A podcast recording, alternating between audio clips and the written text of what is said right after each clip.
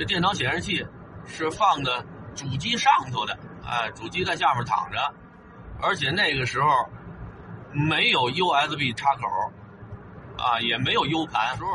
那时候存储文件除了电脑里的硬盘之外，就是软盘。软盘分两种，一种八正大的，啊，那是挺早以前的台式机使用的，我们都没怎么用过。到我们用的时候就三寸盘了，有时候交教案啊，你可以交一张盘啊，这盘里都有黑的、红的、绿的、白的，啊，这塑料外壳什么色的都有。你搁今天这玩意儿屁用没有，因为内存太小了，你放三两张分辨率稍微高点的照片，这就装不下了。那个时候电脑主机上专门有这么一个软盘的插口，以至于现在你看那个 Word 文档里头。保存到原文件的时候，都是一个三寸盘的图标，啊，现在好多孩子知道存盘，摁这儿，这图标什么意思他不知道，啊，因为他没见过。这电脑相对来说比较好普及，因为这一普及吧，上的就是 Windows 系统，啊，像以前的 DOS 系统，你得往里头输入英文字母的，啊，你得学 Basic 语言，DOS 语言，那你得重新记一套语言。那学的太费劲了，没人愿意学。这拿鼠标想干什么点什么，啊，一下上手就快了。而且这电脑里，啊，怎么也给你放，呃，什么接龙啊、扑克牌呀，啊，多少学电脑的时候你烦了啊，有个解闷儿的东西。所以那个时候电脑普及的挺快的，小学、初中都有电脑课。刚开始的时候，你别看给各个学校配的这电脑不怎么样，但是。都跟宝贝儿似的，啊，不是是个房间就能当机房的，啊，这机房里有特殊的装修，一进机房就一股子甲醛味儿，啊，一股子电线味儿，而且上机房你得换拖鞋，拖鞋呢有的是自己带，啊，有的呢是学校给预备，像我记得以前我们那学校都让孩子穿拖鞋进来，有的孩子没拖鞋。啊，老师说那把鞋搁外头啊，穿袜子进来，反正里头天天墩布擦，挺干净的。这帮男孩子要穿着袜子进来，尤其是刚上完体育课，这主要是汗脚，这屋里没两分钟就待不下去人了。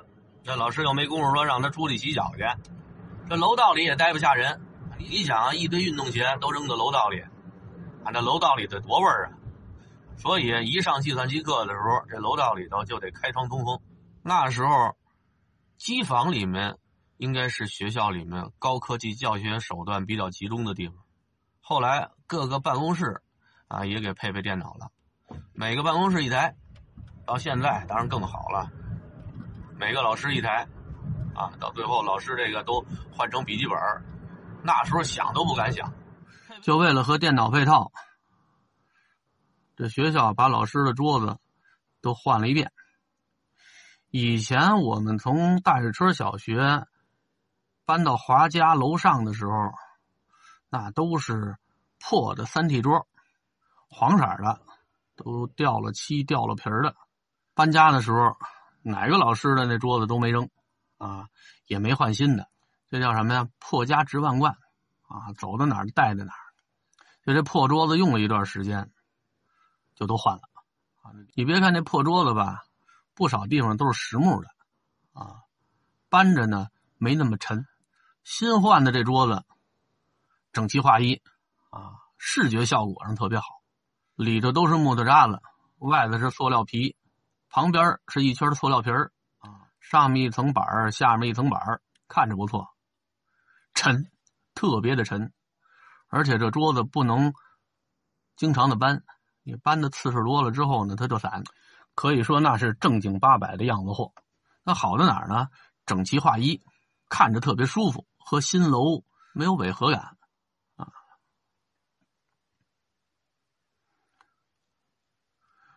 这桌子用了时间不长，就换了，换的是一种乳黄色的，上面有木纹没有？反正也是压缩板的啊，更沉。这种办公桌。专门专门给电脑的数据线留出孔来了，而且以前抽的那点改成了抽拉板，啊，方便放键盘啊，放鼠标啊，这一下就上档次了。那时候我的科学教室在四楼，就这桌子上四楼，啊，要搁今天绝对费劲。那时候我刚二十，啊，小伙子，有力气，啊，双膀一较劲，这桌子我就能顶在脑袋上。这桌子这分量比我们校长都沉，啊，脑袋上顶着我们校长，不是脑袋上顶着这桌子，啊，从一楼走到四楼，走台阶啊，不光我的桌子。啊，和我不错的一些大姐、一些老太太，那桌子也都是我给弄上去的。啊，那时候有工人，其实工人可以帮着一块抬，啊，慢慢悠悠抬。那时候不是小伙子嘛，好胜心强，又好逞个能什么的。那时候就身体好。要搁今天，我估计我要这么干完了之后回来，怎么我得在床上躺着半天？配备电脑之前，各个班呢都有幕布。这幕布是干嘛的呢？放投影的，那时候投影仪啊都是摆在讲台旁边最开始都不是幕布，是一块白色的木板啊斜着，嗯挂在黑板旁边那到后来呢，这白板就换成了幕布。这幕布跟卷尺似的，平时的时候可以卷起来收上去，不占地方啊。因为它一拉下来，黑板就少一半。可是后来。这老师用习惯了，啊，这幕布一般情况下就不再让他收回去了，啊，干脆呢，这幕布下面拴根绳在它下面这黑板槽那点钉个钉子，哎，这根绳和这钉子系上，啊，这幕布呢就长时间的老拉着，啊，到最后里头那弹簧呢都定型了，你再给它松开，它都不弹回去了。这幕布用的时间也不长。啊，就变成电动幕布了。这电动幕布配着什么来的呢？就是每个班前面的多媒体展台。啊，像我们学校最开始就是安装在科学教室。啊，科学教室有这个多媒体展展台，后来各个班也都有了。就那几年，国家在教育上的投入那是上千亿的。九几年的时候，我记着我们校长在开会的时候就跟我们说。国家出台了一个什么政策？说在未来十年，嗯，要给全国的中小学投入教育经费达到七千个亿。嚯！那时候我们就脑子里想象不出来，投了七千个亿是什么样啊！我给我爷爷烧都没烧过那么大面值的，那等于每年投入七百个亿。那时候老师就琢磨，以后老师的好日子来了。那咱们每个月怎么不得五六千块钱的收入啊？那时候我们一个月挣的才七八百。啊，老师也属于高收入人群了。当然了，后来这老师的这待遇呢，确实逐渐的在往上涨，但明显的和这个七千个亿呢，那对不上数。可能给老师涨工资这部分钱，人就没惦记从这七千亿里面出。啊，你看看后来给学校置办的这些东西，你就知道七千亿花在哪儿了。但是我觉得这七千个亿，获利最大的，除了学校学生之外。就是像联想这样的公司了，那是吃的盆满钵满啊。那时候有不少老师就觉得太黑了，好什么破烂玩意儿啊，就卖这么老多的钱，这中间管采购的人得吃多少回扣啊？一直都是这么想的。前一段时间，张杰教授在讲这个柳传志的发家史的时候，就谈到了啊，国家那个时候为了扶持联想。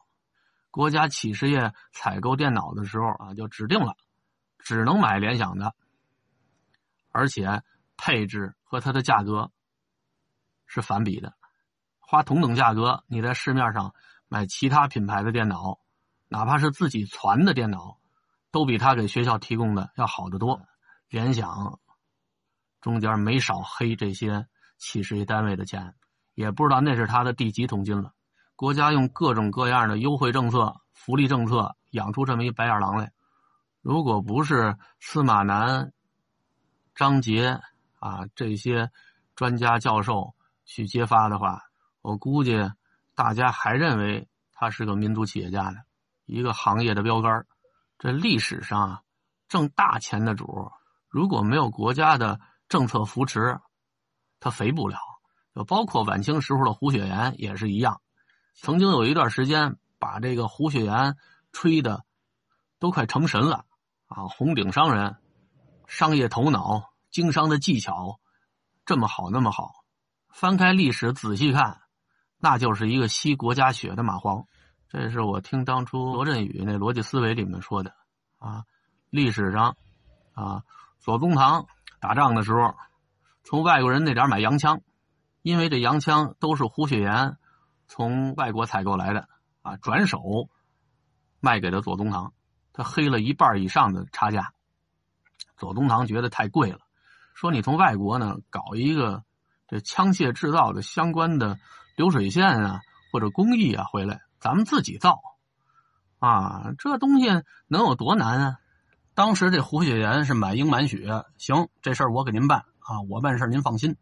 这仗都打完了，这东西也没搞来，也没别的，就是找各种各样的理由搪塞左宗棠。怎么可能给他找这东西啊？给找完之后，他挣谁钱去？包括借钱给左宗棠打仗，平太平天国，胡雪岩借给左宗棠的银子，那利息比外国洋行要的利息都高。这礼拜里，胡雪岩。就从左宗棠剿灭太平天国的这个过程中，黑了金山银山的钱。今天你回头看看，柳传志不一样吗？那时候除了联想电脑，也听说过其他的品牌，什么北大方正啊、清华东方，外国品牌的电脑也一大堆。但是出于民族情感，说实在的，我还是喜欢用呃联想或者北大方正。清华同方，啊，觉得这个都是中关村那边咱们国家自己的产业，而且呢，它售后相对来说比较好，啊，你质量不好，你就得售后上补嘛。那三江两头老外，啊，你售后服务再不好，那大家更骂你了。所以联想的售后服务是比较好的了。所以联，我记着零四年、零五年的时候，清查各个学校的资产，各个学校的总务主任，那段时间都特别累。啊，对账，对不上账，那就不行。啊，你说差个三五百，这好说啊，损耗了。你说差个三五十万，那就得说的说的。有的那总务主任，可能是刚调过来啊，从来没有彻底的摸过一遍。这把这总账拿出来，他所有的资产加一遍，一看，我的个天哪，小一千万，甚至有的是上千万、几千万的资产。就这么个破学校，哪有那么值钱的东西？到最后查来查去一看，全花在电脑上了。一台电脑几万块钱。这学校刚开始头一批电脑来的时候，这帮老师差不多都是外行，啊，有不少都没摸过，所以对电脑的价位呢一窍不通。啊，人家说多少钱，啊，咱就认多少钱。啊，说三万是三万，说四万是四万。等清查资产的时候，这帮老师对电脑的了解呢？也越来越多了，也知道以前给学校这些电脑是什么配置的，根本就不值那么多钱。但是，一台两台显不出来，你这要都加一块儿，那是不少的钱。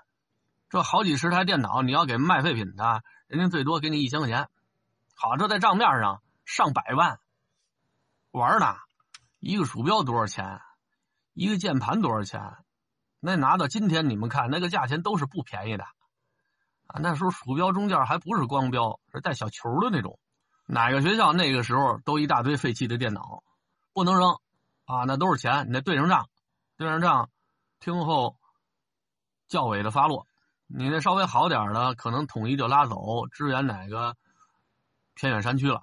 有的那偏远山区接到这些电脑的时候也骂街，人家那不是没有明白人啊，什么破烂都拉我们这儿来了。有的电脑实在太破了啊，这边也不好意思往外给，那就卖了废品了。电脑这个东西呢，本身更新换代又特别快，这价值缩水的也快，用不了两年就不怎么值钱了。